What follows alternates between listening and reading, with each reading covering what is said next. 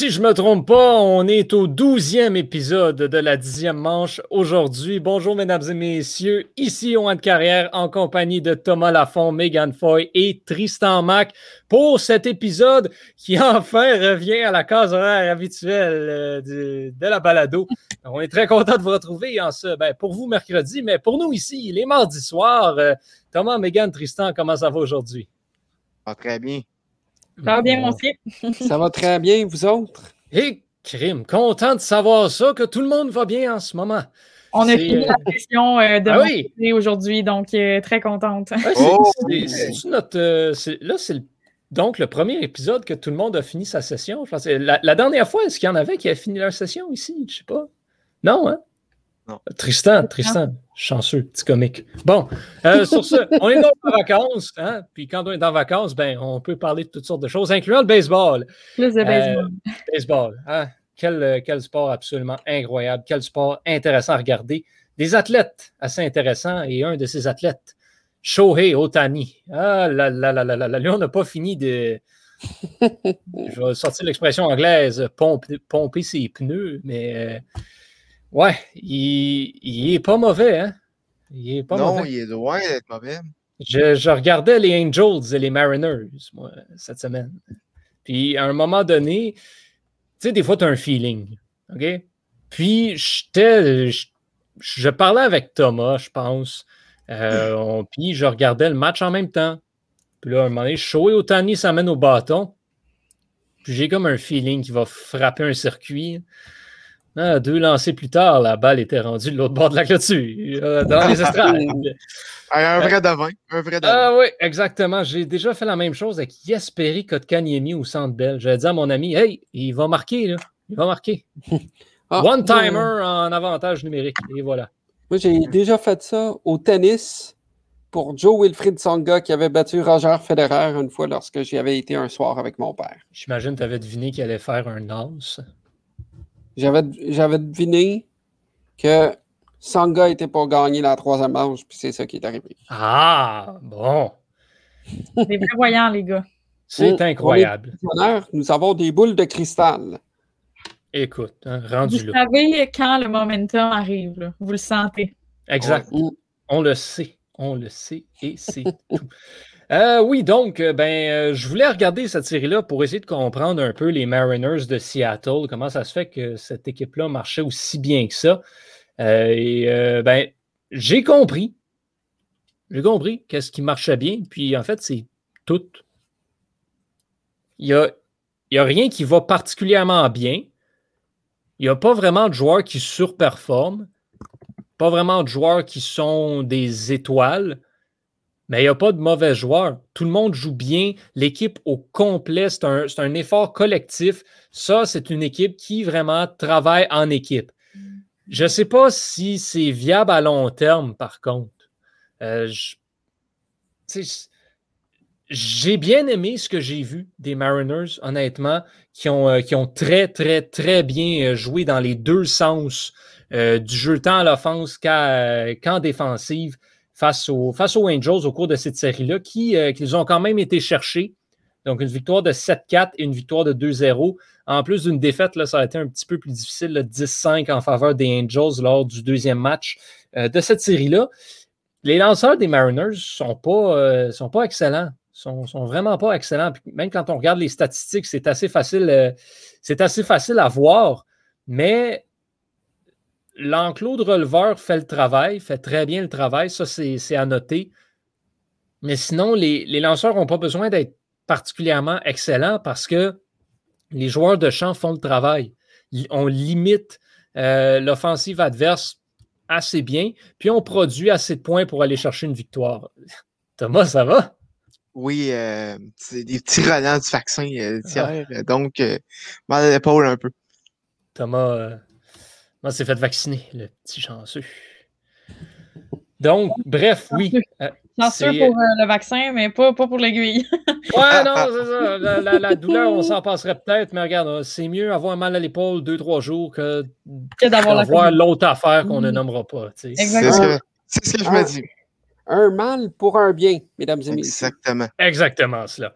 Euh, donc, oui, bref, les Mariners tout va bien pour eux. Genre, écoute, tant mieux pour les Mariners qui, euh, bon, ont quand même euh, une fiche gagnante, mais qui se rapproche plus du 500 que de la fiche très gagnante, très performante. Ça va ralentir. Seattle, ça va ralentir. C'est pas une équipe que je vois garder ce momentum-là. Les, équipes, justement, qui jouent bien collectivement, sur le long terme, j'ai jamais l'impression que ça marche personnellement. J'ai pas d'exemple en tête de fois où ça, continue bien. Là, les Astros, cette semaine, ont bien joué, ont commencé à se réveiller un peu. Les Aces vont également encore très bien. Les Angels, c'est un peu plus difficile par les temps qui courent, mais ils ont les armes pour. Je suis pas certain qu'on. En tout cas, il est très tôt pour le dire, mais ça va prendre plus que ce qu'ils ont déjà démontré encore, les Mariners, parce que déjà, on voit les limites de leur équipe, de leur formation. Même si tout va bien, même si c'est un tout qui fonctionne, mais c'est pas, euh, c'est pas concluant, c'est pas convaincant. Il, faut prendre un step en avant dans, euh, le jeu des Mariners pour aller euh, pour espérer une participation en série dans cette division-là. Par contre, du côté des Mariners, le, fait qu'ils jouent, bien collectivement des deux, des deux côtés de la balle, euh, ça peut être une, une année où est-ce qu'ils peuvent construire dessus pour, pour l'an prochain. Ça, c'est extrêmement important, ça. C'est ça.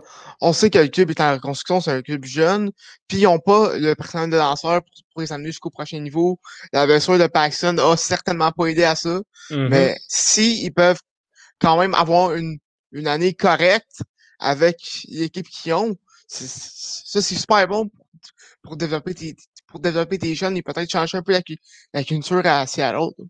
Effectivement, puis c'est surtout comme je le dis, les lanceurs de relève performent vraiment très bien à Seattle. Ça, c'est une arme qui, qui, peut vraiment les aider, surtout quand les partants ne sont pas nécessairement euh, au meilleur de leur forme. Je veux dire, juste, allez regarder les cinq partants, leur moyenne de points mérités. Ça, ça va tout vous dire ce que vous avez besoin de savoir sur la qualité de ces lanceurs-là. Mais en effet, c'est une équipe jeune. Puis d'avoir cette cohésion d'équipe-là, c'est excellent pour développer mm-hmm. des jeunes joueurs de baseball. Euh, c'était qui après ça? C'était Megan. C'est Megan qui va avoir le premier choix cette semaine. Puis donc, c'est elle qui avait le deuxième la semaine dernière. Mets Phillies. Oui, de mon côté, j'ai regardé les Mets contre les Phillies. Et donc, contrairement au vaccin de Thomas, ce n'était pas un mal pour un bien que Bryce Harper a reçu une balle dans, au visage contre, les Cardinals la semaine dernière.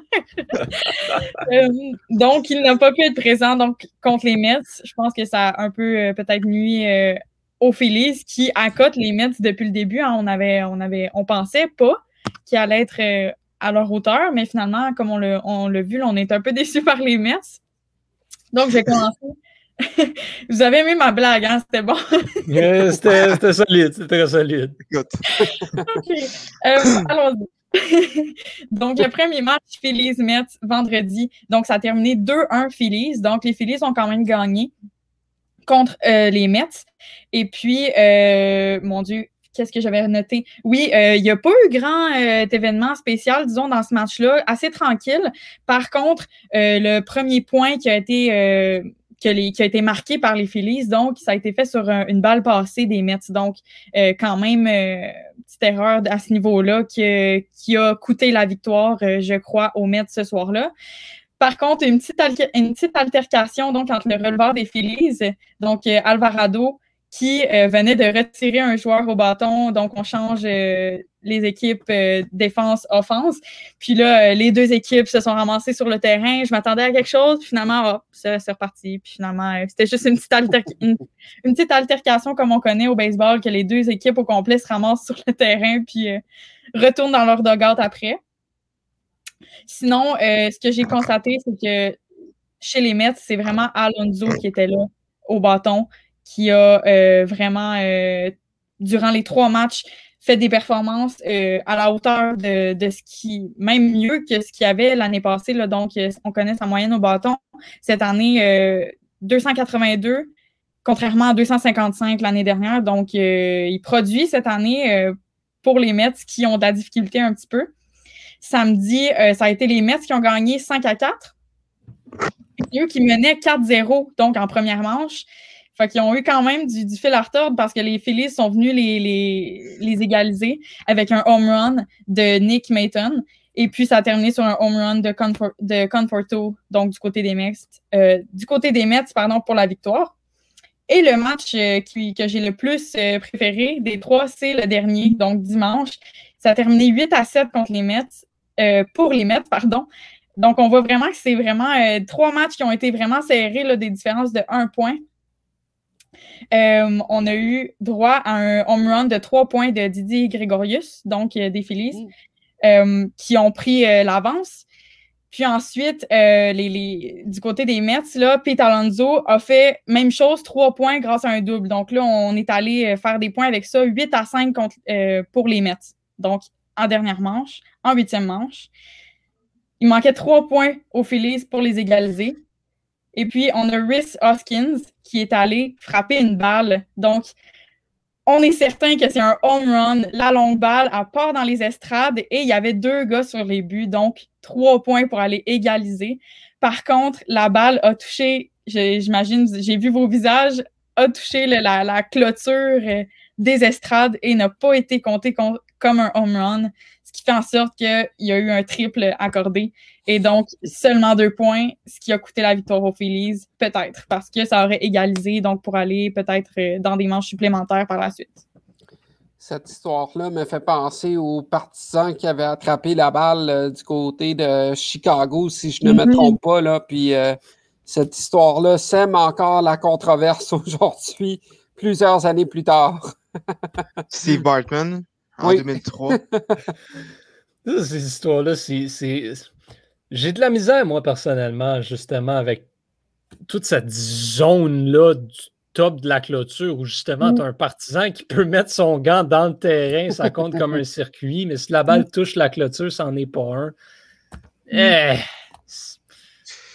Il aurait fallu qu'un partisan arrive avec son gant puis l'attrape, là, ça aurait été correct. c'est ça. En plus, ce qui est spécial au, City Field, c'est que deux, je, je, ben, je, me souviens plus de la série au City Field, euh, mais mec, corrige-moi si je me trompe, mais le deuxième balcon euh, est, est, plus avancé. Euh, de, ben, En fond, il dépasse la, clôture. Donc, je me suis toujours demandé si la balle est envoyée au deuxième balcon puis il retombe, c'est un double ou est-ce que c'est un circuit? Ben hmm. écoute, moi je vais te dire, si t'as la hauteur pour l'envoyer là, regarde, on va te la donner. Écoute, rends ça, oui. Ouais, c'est vrai. Ah, ça, ça, fait partie, ça fait partie des gradins quand même, même si, même si effectivement il est pratiquement dans le terrain. Ça fait partie de, de l'infrastructure du jeu aussi. ouais, ben c'est ça, ça, ça c'est ce que je trouve à la fois des fois plate du baseball, mais en même temps, ce qui le rend si unique, c'est qu'il n'y a pas un stade qui est construit pareil. Mm. Chaque stade a ses particularités qui changent vraiment la donne lors de certaines mm. rencontres. Comme le stade au Colorado, euh, étant donné le, degré d'altitude. D'altitude, voilà. Euh, du côté de Colorado. Là, donc, euh, ça, ça donne toujours des matchs spectaculaires quand c'est deux équipes avec des gros cogneurs qui s'affrontent du côté du Rocky, Rocky Stadium, si je me trompe. Euh, Course Field. Course, Field, Ouais, bon, j'étais loin. ah, je voulais pas les commanditer, c'est pour ça. Ah, là, là, là, on n'a pas un partisan de la Course Light ici. Ah. je peux dire que euh, mon affrontement entre les deux équipes, ça a été vraiment serré, puis euh, ça va être deux équipes qui vont, euh, de, dans leur division, être pas, se talonner pas mal durant durant cette première partie de saison, en tout cas. Ben assurément, surtout que là, les Nationals ont été balayés les Marlins euh, depuis qu'on s'est parlé pour la dernière fois et se sont donc invités dans la course de cette série-là. Ils sont maintenant premiers. Donc, ben, euh, salut Washington. Allô? et pensant, ben, les Marlins ont reculé. Mais écoutez, connaissant le baseball, il y a sûrement une de ces trois, de, ces quatre équipes-là, en fait. En fait, tu va partir sur une grosse séquence euh, en juin, juillet, puis la course va, la course va finir en au mois d'août. C'est pour, ça que, pour ça que je viens en cette première partie parce que c'est encore, encore tôt, même si ça fait plusieurs semaines qu'on. Il y a juste un mois de fête. C'est ça. Exact. Il en reste encore beaucoup du baseball. Ouais. Bon, euh, parlant d'équipes qui sont euh, remontées puis qui sont maintenant premiers de leur division, les Giants. les Giants ont une meilleure fiche que les Dodgers et les Padres. Ça, c'est incroyable. Ah, ça, on ne l'avait pas particulièrement vu venir. Tristan, toi, tu as regardé justement les, euh, les Dodgers, oui, les Padres et les Giants cette semaine. Euh, qu'est-ce, qui en est ressorti? Ben, il n'y a pas eu des matchs ou des événements majeurs dans les matchs, là, si tu veux. Euh, quand, quand, quand tu regardes la situation de, de, ces deux parties-là, il y a un match, bon, ça finit 6 à 2 dans la victoire des Padres. Et un joueur qui vraiment est ressorti du lot euh, au cours euh, de ce week-end-là, c'est Eric euh, Hosmer, si je ne me trompe pas, hmm. qui est maintenant rendu là, au sommet de la moyenne. non, pas au sommet, mais proche. C'est le deuxième meilleur frappeur au niveau de la moyenne du côté des Padres de San Diego. C'est la même chose pour, Gris, pour Gresham. Gresham, une moyenne de 309, Hosmer a une moyenne de 299. Donc, vraiment, ce sont ces deux joueurs-là du côté des Padres qui se sont illustrés lors des derniers matchs. Et euh, la seconde partie euh, de cette série-là, euh, c'était dimanche et les Giants ont remporté la victoire par le compte de 7 à 1. C'est là où est-ce qu'on voit que c'est le jour et la nuit au baseball. Autant il peut avoir un gros match la veille, autant le lendemain, ça peut être un match à sens unique au niveau du pointage. Là, je veux dire, le match du samedi, ça finit 6-2 pour San Diego. Le lendemain, San Francisco a gagné 7 1. Donc, euh, ça a une méchante différence en termes de pointage. Puis, lorsqu'on regarde euh, la fiche de ces trois équipes-là, euh, du côté des Giants, ils ont une fiche de 17-11, 6 victoires, 4 défaites à leurs 10 derniers matchs. Du côté des Dodgers, c'est une c'est une fiche de 17-13, 3-7 euh, à leurs 10 derniers matchs. Et du côté de San Diego, c'est une fiche là, de 17-13, euh, 6-4 à leurs 10 derniers matchs. Donc, euh, c'est quand même intéressant de voir que au début de la saison, tout le monde disait Dodgers, Padres vont finir top 2 de cette division-là, puis ça va être ça va être un walk in the park, comme on dit, pour ces deux formations-là. Mais force est d'admettre que du côté des, des, des, Giants de San Francisco, avec un certain Buster Posey, euh, qui connaît une saison du tonnerre, une moyenne de 302, euh, non, euh, de 359, pardon, c'est quand même assez phénoménal de voir que ce joueur-là s'illustre et qu'il permette à son équipe là, de batailler dans, au niveau des trois premiers rangs dans l'ouest de la nationale. Mhm. En fait, euh, Tristan, je t'ai corrigé la moyenne de Posey de 382. Oh, OK. Et en plus, tu sais, Posey a sept circuits. écoute, Posey a, ralenti énormément dans les dernières années. Là, euh, je sais pas, c'est peut-être peut une montrer qu'il n'est pas fini puis que, que Joey Bart va, va devoir travailler cette, année s'il veut son poste, mais pas aussi, il est encore dedans. Est-ce qu'on peut parler du fait que après un mois d'activité, Buster Posey et Byron Buxton seraient peut-être dans les nominés pour le joueur par excellence si la saison se terminait maintenant? C'est le monde à l'envers. Ben, veux-tu aussi un, autre exemple de monde à l'envers? Les Giants ont le meilleur personnel de, de partant dans, euh, dans, dans le baseball majeur présentement. en, termes de la moyenne de points mérités. Alex Wood a une fiche de 3 victoires, 1.50 de points mérités. Johnny Cueto, 1.80. Anthony Descafani, 2. 2, Kevin Gossman 2.04. Honnêtement, je sais pas ce qu'ils ont mis dans l'eau à, à, San Francisco, mais.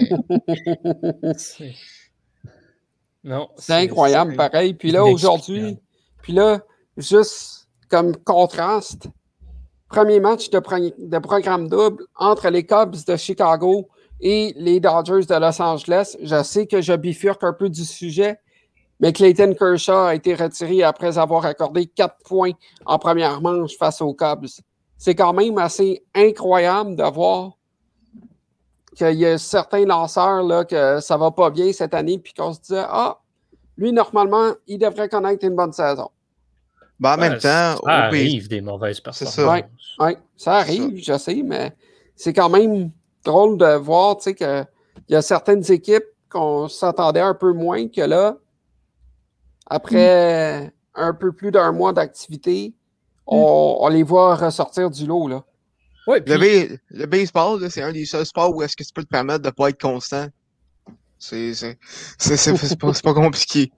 Il faut pas oublier dans le cas de Clayton Kershaw qui est plus jeune jeune non plus. Il, est plus euh, il est plus à son apogée du tout. Donc, ça va arriver de plus en plus là, des, des, mauvaises sorties ou des, des rencontres où ce qu'il l'échappe comme ça. Ça fait, partie, euh, ça fait partie du baseball. C'est plus le même Clayton Kershaw qui a gagné 300 Young là, non, en peu de temps. Mais au moins maintenant, il y a une série mondiale. Tant mieux pour lui. Mmh, mhm. Exactement. On ne pourra euh, pas lui reprocher ça. Oui, en effet.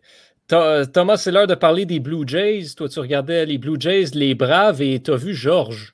Oui, j'ai vu Georges. euh, une, une, série de premières alors que, que, George Springer a obtenu son premier coup sûr et ses deux premiers circuits avec, avec les Blue Jays dans cette série-là. Euh, le premier match a été assez assez à l'avantage des Blue Jays pour vous donner une idée. Après la sixième manche, c'était 10 à 0 pour euh, les Jays. Euh, les Braves ont tenté une, une, remontée avec 5 points dans les, en septième et en, et en huitième manche, ben, 5 points au total. Et ben, ça, ça s'est terminé finalement 13 à 5 pour, pour Toronto. belle sortie de Robbie Ray. J'étais très surpris puisque par le passé, il y a eu beaucoup de problèmes de contrôle, euh, belle sortie, euh, seulement euh, ben, aucun but sur balle en, en six manches et deux tiers, cinq rétro bâtons pour, pour lui. donc, une très belle une très belle sortie pour sa part. du côté des Jays, notamment Alejandro Kirk, le, le, receveur suppléant, qui, qui, a eu une soirée de deux circuits. premier, premier match de plus d'un circuit dans sa carrière. Euh, vraiment euh, une, performance surprenante. Le deuxième match a été encore meilleur, alors que les Braves avaient décidé de, de, se venger de leur défaite avec un, avec un, début fulgurant. Après la deuxième manche, c'était 4 à 0 pour, pour les Braves, mais euh, les Blue Jays ont remonté tranquillement pas vite et ils ont finalement emporté 6 à 5 en manche supplémentaire euh, grâce à un simple de Randall Gritchuk. Euh, qui vraiment cette, année est, est, assez surprenant, lui qui a déjà 5 circuits, euh, 19 points produits et qui frappe pour 2 pour 2,96 euh, présentement. Euh, une performance que je m'attendais pas à voir pour sa part. C'est sûr que la blessure à George Springer l'a beaucoup aidé. Euh, sinon, Ronald Acuna a été a été excellent encore, une fois avec euh, avec euh, un autre un autre circuit. Euh, et et du côté des du côté des, des Jays, sinon Teoscar Hernandez a frappé son son un, un, un circuit pour sa part, lui qui lui a manqué quelques quelques matchs à cause à cause de la COVID. Et dans le troisième match, ça a été une autre victoire des Blue Jays, 7 à 2 dans, dans ce cas-là. Euh, gros, gros match des Blue Jays. Deux circuits, euh, deux, deux circuits pour, euh, pour, pour Springer. deux, un autre circuit pour, pour Béchette. Béchette qui est rendu tranquillement pas vite à sept circuits, sept saisons. donc, vraiment, une bonne performance du côté des Jays qui ont balayé une des, une des meilleures équipes de, du baseball majeur, selon moi, les Braves d'Atlanta, sur que leur fiche présentement ne reflète pas ça. écoute, c'est des belles performances qui pourraient peut-être augurer quelque chose de bien euh, à s'en venir dans les prochaines semaines. Euh, d'ailleurs, euh, juste un, juste un petit petite nouvelle que, que je drop en fin de en fin de chronique. Les Blue Jays ont ont libéré un de un de leurs partants qui, qui était plus une nuisance que d'autres choses, Tanner Rourke, qui a vraiment eu un, un début de saison assez difficile pour sa part. Euh, donc, les Blue Jays risquent d'aller encore mieux euh, dans les prochaines semaines. Ça reste à voir euh, tout le monde. Moi, j'ai un questionnement pour toi, Thomas, étant donné que tu as suivi les Blue Jays là, au cours des derniers, des derniers, matchs. Penses-tu que Vladimir Guerrero Jr. est rendu à maturité? Tu sais, parmi les, les joueurs élites. Ben, on s'en était parlé la semaine, semaine passée. C'est sûr que cette, cette série-là, il, il était beaucoup moins. Euh, il a fait beaucoup moins, moins de bruit que contre les Nationals. Euh, mais quand même, euh, Vladdy, comme que j'aime l'appeler. euh, écoute, s'il continue à, frapper comme qu'il frappe présentement, euh, écoute, je m'attends pas, je m'attends pas à ce qu'il continue à frapper pour 356 pour le restant de l'année. Mais s'il peut avoir une moyenne de 2,80, 2,90, même 300 avec un 25 25 à 30 circuits, euh, je serais très je serais très content pour ma part.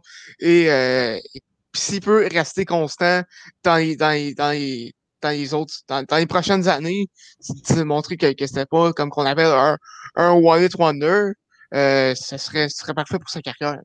Et au niveau de son jeu défensif, est-ce que c'est quand même. Euh, ben oui, quand même. Euh, oui, euh, honnêtement, je pense que depuis qu'il est rendu au premier but, ça va beaucoup mieux.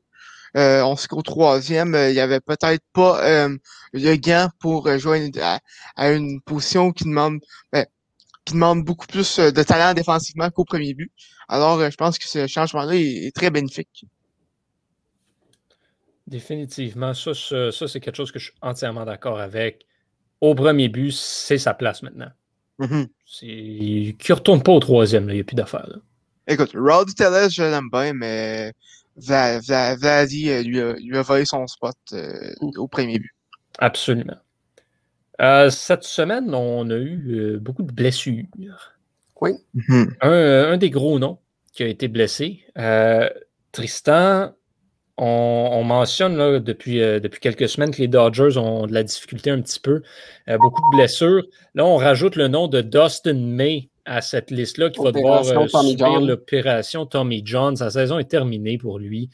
Est-ce que tu évalues cette perte-là pour les Dodgers comme étant sur une échelle de 1 à 10, 1 étant insignifiante, 10 étant un, désastre total, tu, tu, situerais où cette perte-là? Moi, je te dirais 3 à 4, là, limite, parce que Dustin May, ce n'est pas le releveur vedette, euh, ce n'est pas un lanceur de grand nom. Euh, du côté des Dodgers de Los Angeles, euh, il y a un petit peu plus de profondeur que ça. C'est sûr que May est capable de prendre des matchs, mais encore là, de ce qu'on a vu depuis le début de la saison, ça a été difficile pour, pour Dustin May. On l'a vu en séries éliminatoires l'année passée aussi. Ça a été difficile pour ce lanceur-là. Donc, je pense pas que ce soit une si grosse perte que ça euh, pour l'enclos de Dave Roberts. C'est sûr qu'il perd un joueur qu'il aimerait garder dans son alignement, mais néanmoins, c'est pas un si gros nom là, qui, qui s'enlèvent de l'alignement des Dodgers, là, ils peuvent se débrouiller autant avec euh, sans Dustin May. Qui est, quand même, euh, qui est quand même encore très jeune, il faut le rappeler, encore en développement, ce lanceur-là. Exact. Euh, exact. C'est sûr qu'une telle blessure, comme l'opération Tommy John, ça peut avoir une influence sur lui. on, on l'a vu sur différents lanceurs, là, cette opération-là, c'est majeur. Là. Mm-hmm. là, ça va être intéressant de suivre comment Dustin May va réagir lorsqu'il reviendra au jeu après son opération Tommy John. C'est ça, parce que cette, euh, cette opération-là, cette blessure-là, a, a une don de, de détruire des carrières, tout simplement. Donc, euh, Dustin May, euh, écoute, c'est, un de mes rouquins préférés, donc euh, j'aimerais pas euh, voir euh, sa carrière partir en fumée comme ça à cause d'une blessure aussi importante que, que Tommy John. Ça serait, ça serait plate de voir un jeune lanceur perdre une carrière en raison d'une, blessure. Ça, c'est sûr et certain. Mm-hmm. mais, on, mais, on, va voir. On va voir. il va se fier à la science, comme on dit ouais. Ben, si je ne me trompe pas, c'est arrivé aussi à un lanceur euh, québécois, il y a trois ans, peut-être, qui, avait lancé pour les Phillies. Euh, nom. Non, non. Ben, peut-être oui, mais je parlais plus. Euh, Jason Terrien, je ne me trompe pas. qui avait lancé pour les Phillies il y a ah, quelques années et qui avait subi une, une, opération Tommy John et on l'a plus revu par la suite. Donc, c'est c'est une autre preuve que ça peut être une, ça peut être une blessure assez, assez dévastatrice pour les carrières. Il s'était joint aux Dodgers d'ailleurs, ce, ce joueur-là. Ça se peut. Si je ne me trompe pas, là. Jason euh, Digestal euh, Terrien. Mm Megan a un autre lanceur euh, qui s'est blessé. Celui-là, c'est un nom un petit peu plus gros que Dustin May. On ne sait pas pour combien de temps. Ça a l'air un petit peu plus mineur comme blessure, mais les Mets doivent se passer en ce moment de Jacob de Grom. Ah, ça, fait un petit peu mal, surtout pour les Mets qui euh, bon, vont peut-être pas aussi bien qu'on l'aurait espéré. On sait qu'il y a une certaine malédiction quand De Grom lance, les Mets perdent, mais l'enlever de la formation, ça, aide définitivement pas malgré tout. Non, c'est ça que j'allais dire. Euh, quand il est là, on gagne pas. Euh, par contre, l'enlever, c'est pas mieux parce que c'est un peu, euh, c'est l'image des Mets, Jacob DeGrom. On en a parlé la semaine dernière à quel point euh, il soutient l'équipe et il n'y a pas de. Il n'y a pas d'offensive. C'est pas pour rien. On a su hier que le, le coach des, au bâton des Mets avait été congédié. Il y a peut-être un lien à faire, je ne sais pas. Mais sans aucun doute que Jacob de Grom, ça, ça peut faire mal à long terme à l'équipe s'il si, n'est pas là, euh, s'il reste euh, blessé longtemps. Là. Après le mois qu'il a connu aussi, c'est euh, c'est surprenant, je dirais quasiment. Comme, mm. Il ne s'est pas blessé hier. Mm. il a probablement fini le mois avec un semblant d'inconfort quelconque et a quand même été en mesure de sortir les performances qu'il a sorties. Oh, quelqu'un qui a reçu un courriel. Oui, euh, c'est mon erreur. J'aime ça comme ça dans l'univers. Euh, pensez-vous que, que Jacob de Grom aurait sa place à Cooperstown? Tu veux dire s'il prend sa retraite là? Non, non, non, pas là. Mais tu, viens de dire, il a fini le mois blessé. Il y a eu le mois qu'il a connu. Depuis trois ans, c'est un des lanceurs les, plus dominants du, du baseball. Euh, écoute, pensez-vous qu'il reste sa place à Cooperstown euh, dans, dans, quelques années quand il va prendre sa retraite? Ben, ben, à la fin de sa carrière, il va l'avoir. Jacob de Grom va remporter un autre Cy Young d'ici la fin de sa carrière, assurément, si ce n'est pas plus. Euh, oh, oh, absolument. Mm. Facilement. Puis en parlant de Cooperstown et de temple de la renommée du baseball, il y a eu une nouvelle là, qui est sortie, je pense que c'était non, c'était hier après-midi. Euh, Roberto Alomar, euh, qui fait partie du conseil d'administration du temple de la renommée du baseball majeur, a démissionné euh, à la suite là, du déclenchement d'une enquête pour inconduite sexuelle. Donc, du côté du baseball majeur, là, Megan puis moi, on s'en était souvent parlé de ce sujet-là. Euh, ça fait plusieurs congédiements euh, depuis les derniers mois pour des raisons d'inconduite sexuelle, justement. Là. Euh, je n'ai qu'à penser du côté de l'organisation des Mets, si je ne me trompe pas, là, avec le directeur général lors de la saison morte qui a, qui, a, été relevé de ses fonctions. Là, donc, voilà. Ben, c'est comme, on, on dirait qu'on pense que dans le sport, ça n'existe pas.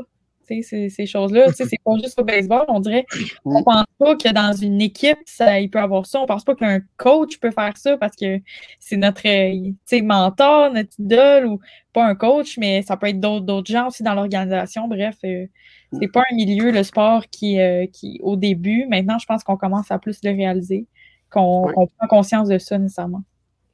Puis, le pire, le pire, c'est que ces, ces, ces accusations-là traînent depuis 2014. Euh, je pense en République dominicaine. Et il y avait des rumeurs même avant que qui, qui arrivent dans le baseball majeur dans les années 80. Euh, tu, tu, tes possibles affaires euh, d'histoire d'inconduite sexuelle pour Alomar. Donc, ça fait quand même longtemps que le baseball majeur le sait. Et on agit seulement en 2021. Et le pire, c'est que Alomar se dit déçu, surpris et fâché de la décision. Je ne sais pas à quoi il pense. On peut quand même donner le bénéfice du doute parce que nous n'étions pas là lorsque ces inconduites-là se sont produites. Mais quand tu fais partie d'un comité aussi important que ça dans ton sport, puis que ton commissaire décide Ah ouais, tu t'en vas, c'est parce qu'il y a certains gestes qui ont été commis quand même. Puis à la télé, on n'y pense pas nécessairement aussi. Je reviens sur ce que vous disiez tantôt. Euh, à la télévision, on, on regarde le baseball. On n'en voit pas beaucoup des femmes. C'est la même chose au hockey, c'est la même chose au football. C'est indirectement, c'est comme si on se disait, ben, dans ces sports-là, il y a juste des hommes dans, au sein des organisations. Il faut mentionner que du côté des Orioles de Baltimore, si je ne me trompe pas, il y a une entraîneuse, si je ne me trompe pas, là, dans, cette ah, formation-là. les Giants. Les Giants. Les Giants, c'est ça. Alison Akin, ouais, qui est en. Euh, je, savais que. Je savais que c'était une, une, équipe en orange et en noir. Oui, c'est ça. Ça. je le savais. c'est peut-être elle qui est responsable de la résurrection de Buster Posey. Peut-être. Ah. Sait-on jamais? Hein? Sait-on jamais? On aimerait ça aller dans les coulisses de Buster Posey pour savoir ce qui se passe. Buster, si tu euh, regardes, je peux t'envoyer mon numéro si tu veux. Là. On est prêt pour toi. Entrevue en direct à, la dixième manche, ça Moi aussi. Et là, là, là, là, là. Un petit zoom, là. ben oui, exact. Imagine, Buster Posey débarque dans, le, dans notre stream. Oh ça serait quelque chose. ça serait quelque chose. On lancera l'invitation. oui, exact. Euh, Thomas, Amir Garrett a retenu l'attention dans les derniers jours. Oui, puis c'est pas nécessairement pour euh, les bonnes raisons. Exactement. Alors euh, il s'est fait, il s'est fait suspendre par le baseball majeur pour sept matchs, alors que ça s'est brassé lors, lors du match entre les Reds et les Cubs. Je vais vous faire un petit, je vais vous expliquer un peu ce qui s'est passé. Garrett, il a retiré Anthony Rizzo sur, sur les sur des prises et disons que il, a aimé ça et il l'a fait savoir à Rizzo.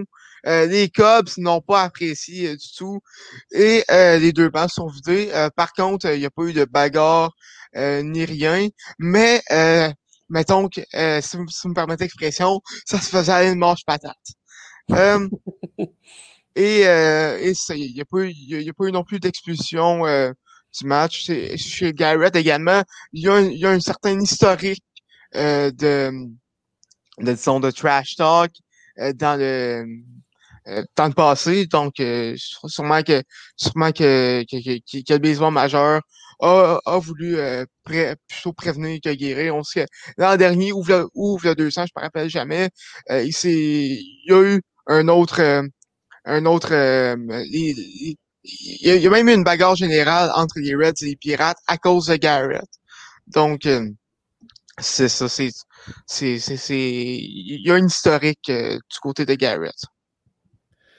Ça m'amène à, vous poser une question que j'avais pas prévue, mais on va se faire un pour ou contre parce qu'on n'en a jamais vraiment parlé. Êtes-vous pour ou contre les, les mêlées générales, les, les, les, bancs qui se vident pour les joueurs qui vont se battre sur le terrain? C'est, votre opinion là-dessus, euh, vous tenez où? C'est, un des seuls sports où on voit ça. Dans les, autres sports, tu n'as pas le droit de vider le banc, sinon ton, équipe est disqualifiée. Au baseball, par contre, on le voit ça souvent. Mm-hmm. Vous, vous situez où là-dessus? Moi, je suis contre. Honnêtement. Tu sais, je veux dire, ça fait pas partie de la game d'aller déranger de la sorte l'adversaire. Puis si tu veux le faire, adresse-toi individuellement à un joueur en particulier, X ou Y, de l'autre formation. Puis pourquoi que les deux équipes se euh, videraient leur, leur base juste pour ça, là? Mm-hmm. Je ne sais pas. Je sais pas. Moi, à moins que je sois trop puriste puis que j'aime mm-hmm. ça du sport bien propre et tout, j'ai mes réserves là-dessus. Mm-hmm. Ben moi, c'est pas que j'aime ça pas propre, pas doux. Mais je pense que, tu sais, on. Ben, first, je pense. Ben, excusez-moi, premièrement, je pense qu'il y a euh, le terrain, la grandeur du terrain. Ça, je pense qu'il faut prendre ça en compte. C'est tellement gros un terrain de baseball. Les équipes au complet, on les voit arriver, mais c'est grand quand même. Fait qu'il y a ça. Euh, il y a de l'espace. Mais aussi, quand il y a des mêlées générales, c'est souvent à un changement. Après un troisième retrait, mm. par exemple. Puis ça, ça fait en sorte que l'équipe au complet revient au banc et l'autre se prépare. Puis moi, je pense que c'est ça qui fait en sorte aussi qu'il crée une espèce de rassemblement parce que là, il y a une équipe qui arrive au complet, fait que ça incite un peu l'autre à venir aider le, frappeur ou, qui que ce soit qui est dans la situation. Mm-hmm. Cela dit, je sais pas si, même si ça l'explique, je sais pas si ça le justifie. Je ne sais pas mon, ce, que, ce que je pense là-dessus. J'ai l'impression que ça donne une image presque barbarique du sport. Mhm. comme c'est pas beau. Ça n'a pas l'air intelligent des comme 40 joueurs de baseball de chaque côté qui commencent à sauter dessus. Je sais, je sais que ma comparaison, là, elle va faire. Elle va semer le doute. Mais je vais la faire quand même, puis vous direz ce que vous pensez. Vas-y. Au hockey, les, équipes n'ont pas le droit de vider leur banc pour aller se battre. Alors pourquoi qu'au baseball, il y aurait plus le droit de le faire? Ben, si je peux me permettre. je sais pas, je sais pas. Je viens de passer à ça pendant les dernières secondes, là, pendant qu'on parlait de ça. Parce que pour moi, j'ai quasiment la même image. Ouais. Mais par contre, euh, au, au, hockey, le gars, tu peux répondre en, en allant euh, appliquer une solide mise en échec. Euh, au baseball, tu peux pas répondre. Ben, tu, peux, tu peux le ben, spike. Oui, tu, tu peux, mais. tu peux l'atteindre. Les, chances, les chances d'aller. Ben, je te donne un exemple. Mettons, euh, Bryce Harper qui, qui, qui, a mangé une rapide en plein visage, c'est un accident même mettons que c'était intentionnel, je suis pas sûr que, que, tu aurais bien, bien pu aller atteindre le danseur euh, des, des, euh, des, des Cardinals. Puis, souvent au baseball, ce que ça fait, c'est que ça va escalader parce que là, euh, les parce que là, d'autres équipes vont aller atteindre le, le premier frappeur euh, alors ben, quand, ça, quand ça est frappé, puis là, ça escalade, puis à un moment donné, c'est les deux bancs qui se vident. Parce que. Ah oui, continue Thomas.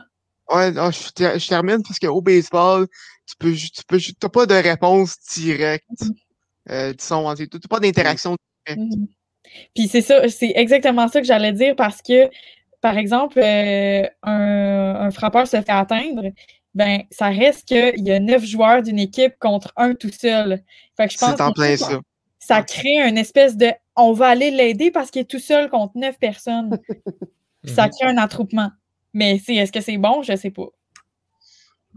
Il y, a, des raisons pour. Les, raisons sont, sont valables. Ça, je mhm. pense qu'on peut s'entendre là-dessus, mais ça reste pas une bonne chose à faire. C'est ça, c'est ça.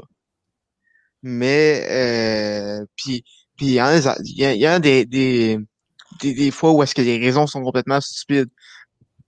Mais, euh, contrairement au, au bagarre avec hockey, je trouve que c'est un peu sa raison d'être, puisque c'est mhm. très rare aussi que ça se bat. C'est souvent, ils vont juste venir, euh, mhm. ils vont juste venir euh, se chicaner euh, sur une monticule. On va, on va garder le débat des bagarres pour un autre, pour une autre fois, Tom. Écoute, on, on pourrait garder longtemps. Ah, c'est ça. Hein. les Yankees se sont, disons, amusé avec les Tigers cette semaine. Euh, et euh, lors du dernier match, euh, Corey Kluber a cherché sa centième victoire en carrière. Un exploit à souligner quand même dans une sortie assez impressionnante dans son cas. Huit manches lancées, seulement deux coups sûrs accordés et un but sur balle, dix retraits sur des prises. Les Yankees ont emmené Haroldis Chapman en neuvième manche pour finir le travail. Corey Kluber, je suis content de le voir aller chercher cette centième victoire-là. Euh, dans le temps où euh, il jouait, il saignait pour les Indiens de Cleveland, il m'a fait vivre euh, des belles émotions. Mais, dans les dernières années, ça a été un petit peu plus difficile. Blessure par-dessus blessure, mauvaise performance par-dessus mauvaise performance, a poussé, a été, a continué.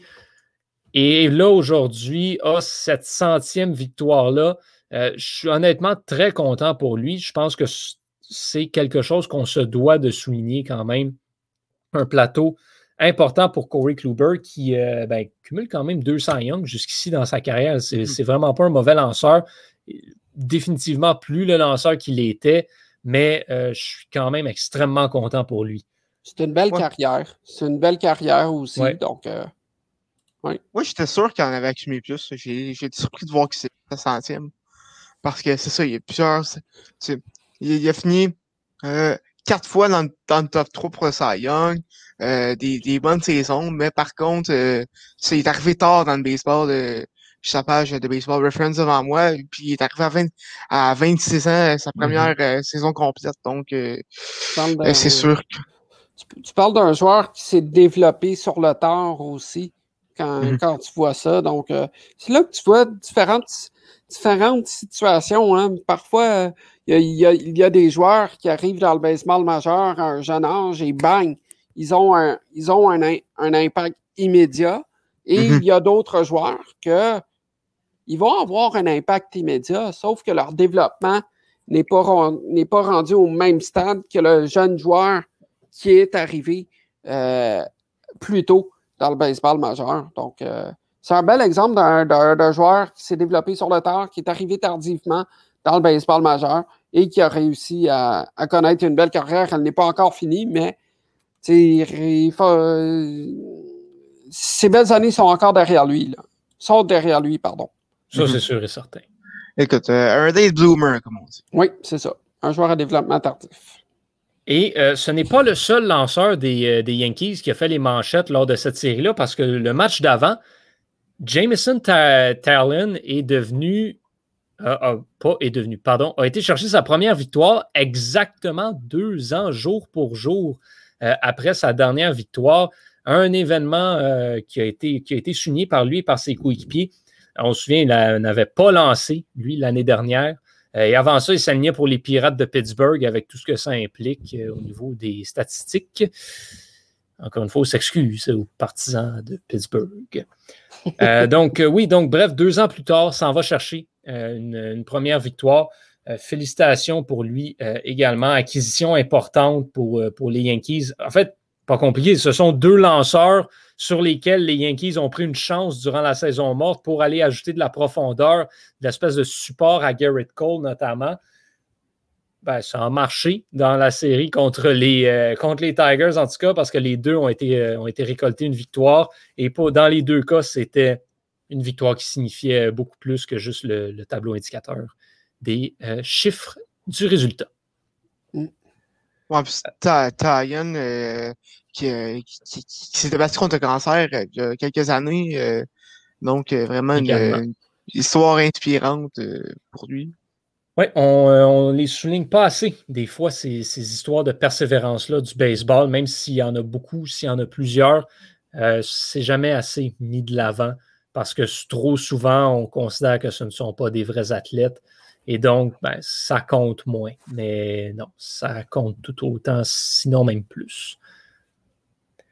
Euh, les Rockies ont un nouveau directeur général, finalement trouvé qui c'était. Euh, c'est une, nomination par intérim qui ne veut pas dire grand-chose, en toute honnêteté.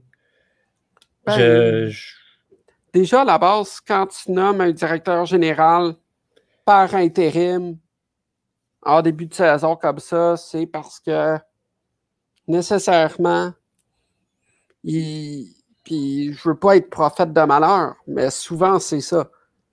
Cette personne-là qui reçoit ce nouveau rôle-là ne, le gardera pas à la fin de la saison. Puis ça va être une, nouvelle pas reconstruction, mais une nouvelle culture au sein d'une organisation sportive. Normalement, c'est ça lorsque tu nommes un, directeur général à stade de l'année. Ce que j'aime par contre de cette nomination-là chez, euh, chez les Rockies, c'est que bon, c'est Bill Smith. Euh, non, pas, pas, Smith, Bill Schmidt, euh, qui a été nommé comme, comme nouveau directeur général. Et lui, il est responsable depuis, depuis plus de 20 ans, en fait, du, c'est lui le, chef des, des, dépisteurs, essentiellement responsable du repêchage chez les Rockies. Un nom important au sein de l'organisation, beaucoup d'expérience dans le recrutement, dans le développement de, des jeunes également. Considérant la situation des Rockies, c'est peut-être pas nécessairement mauvais d'amener un, un, personnage comme ça. Là, il faut voir ensuite qu'est-ce qu'il est en mesure de faire dans ce nouveau rôle-là. Mais quelqu'un qui comprend la game, si vous me permettez l'expression, des jeunes espoirs et du développement des joueurs. Dans la situation des Rockies qui se doivent de reconstruire, euh, c'est peut-être l'homme de la situation. En tout cas, c'est définitivement pas une, pas une mauvaise nomination. Mais les Rockies sont dans un gouffre tellement profond qu'il ne faut pas s'attendre à ce qu'ils en sortent tout de suite, même avec cette personne-là. C'est pour ça que je dis, c'est à prendre avec un grain de sel. Les Rockies sont, sont vraiment pas dans une belle situation. Donc oui, il va peut-être faire des belles choses, mais ça ne changera pas l'équipe. En tout cas, bref, un dossier à surveiller que celui des Rockies. Trevor Story, on, le surveille de près, lui également. Et là là. Hein? Qu'est-ce qui va se passer avec le pauvre Trevor? D'après moi, son histoire tire à sa fin au Colorado. Oh! Oh là là là là là là. Hein? On, joue à ça ce soir. Bon, et que je te dis, on arrive bientôt à la fin euh, de cet épisode. Megan, euh, qu'est-ce qu'on regarde cette semaine? C'est toi qui as le premier choix. C'est moi qui ai le premier choix. Eh bien, euh, ça ne sera pas difficile parce que je vais regarder les Dodgers euh, contre les Angels, donc un duel à Los oh! Angeles euh, mm-hmm. cette semaine. ça m'a tout de suite, tout de suite attiré l'œil. voyons, attiré l'œil. Pardon. Megan, tu me surprends avec ton choix. ah, ben, j'ai pas écouté les Dodgers encore, donc euh, ça, sera, ça sera ça pour moi cette semaine. On s'en reparlera la semaine prochaine de, de cette série-là. Évidemment, toujours aussi euh, intéressant aussi de voir euh, notre euh, Shoei Otani extraordinaire machine. C'est lui qu'il faut qu'on aille chercher en entrevue. C'est ça. Avec son traducteur. Je vais essayer de l'avoir. Lui, puis, lui, puis Fernando Tatis Jr. Euh, ouais. Ah, on, on apporte tout le monde. Tout le monde, n'importe qui. Ah vous voulez venir par la dixième âge, venez-vous-en, venez-en. Euh, Tristan, quel est ton choix de, série à surveiller? Moi, je vous en ai parlé là, euh, en dehors euh, des ondes. je vais surveiller la série entre les A's d'Oakland et les, les Rays de Tampa Bay. je n'ai pas encore regardé les A's cette année. je n'ai pas encore regardé non plus du côté des Rays. J'ai surtout accentué là, euh, les autres séries que j'ai regardées au cours des dernières semaines. Mais là, j'ai vraiment hâte de voir qu'est-ce que ça va donner. Les A's sont quand même premiers euh, dans leur euh, division, soit la, division ouest de l'américaine. Du côté des, des, Rays, on figure au troisième rang avec une fiche de 500, tandis que du côté d'Oakland, c'est une fiche de 18 victoires, 12 défaites. Euh, c'est cinq victoires, cinq défaites à leurs dix derniers matchs pour chacune de ces formations-là. Donc, j'ai hâte de voir qui va se démarquer, comment, et surtout de voir s'il y a une équipe qui, la semaine prochaine, va monter au premier rang, peut-être, du côté de l'américaine, soit les, euh, les, euh, les Rays. Ici, les, ici, Oakland va maintenir son premier rang. Parce qu'honnêtement, les Aces d'Oakland euh, connaissent une excellente saison. Là. ils ont, oui, ils ont eu leur grande série de victoires, mais au-delà de ça, c'est vraiment une très belle saison pour les Aces d'Oakland. Donc, euh, euh, je, suis curieux de voir comment ils vont performer les Aces d'Oakland. Et la même chose pour, du côté des Rays qui, a une jeune formation, qui ont pardon, une, jeune formation qu'on connaît bien. Oui, vraiment. Euh, excellent choix, sans équivoque. Euh, c'était une des séries que j'avais sur ma liste personnellement, mais comme j'ai le dernier choix cette semaine, je savais que je ne m'y rendrais pas. Thomas, qu'est-ce que tu regardes, toi? Ben écoute, la semaine passée, tu as voulu euh, expérimenter en avoir une équipe qu'on n'attendait pas, voir pourquoi il était bon. Et je vais faire pareil. je vais voir les White Sox contre les Royals. Les Royals oh. qui sont présentement un des qui sont vraiment premiers de de leur division. donc, je vais voir quelle est la raison de leur succès. Sais-tu, cette semaine, moi, je vais faire l'inverse. Je vais aller voir pourquoi et à quel point ça va mal au Colorado. Euh, oh! je, voulais, une série en après-midi, puis ça me donne l'occasion de regarder les Cardinals également. Mm. Donc, euh, la série entre les Rockies du Colorado et les Cardinals euh, de Saint-Louis. C'est ce, que je vais, ce que je vais surveiller de, mon côté. Une série qui, qui risque d'être à sens unique, mais qui sera surtout un affrontement entre les Rockies et Nolan Arenado. Écoute, ça, euh, ça si, tu veux, une idée de voir à quel, point ça va mal au, au, Colorado après la première manche, euh, ce soir euh, dans le match contre les Giants, c'était 10-0. Ça s'est terminé 12 à 4. Ça terminé 12 à 4, oui, en effet. Mais oh. les Rockies ont quand même marqué 14 points samedi dernier face aux Diamondbacks de l'Arizona. Ils sont capables. Et ont marqué 12 points la semaine d'avant face aux Phillies. bref, on dirait que les, matchs de fin de semaine pour eux, une fois de temps en temps, ils explosent un peu. Bref, j'ai hâte, euh, hâte de regarder ça de mon côté. voir Trevor Story en action, les Rockies, je ne les ai jamais, jamais suivis beaucoup. Je ne l'ai jamais vraiment vu euh, de mes propres yeux, voir ce qu'il pouvait faire. Ryan, euh, Ryan McMahon connaît une très bonne saison mm-hmm. sur le plan offensif. Lui aussi, je veux voir de quel bois il chauffe. Et les Cardinals, ben, c'est juste une équipe intéressante à regarder et à suivre euh, de tous les points de vue, carrément. Puis moi, de mon côté, j'ai hâte de voir comment va continuer à jouer Randy euh, à qui a vraiment une excellente saison lorsqu'on lorsqu'on regarde euh, ses statistiques du côté des joueurs, du joueur pardon, des, des Rays de Tampa Bay. il a frappé justement 27 coups sûrs trois coups de circuit seulement.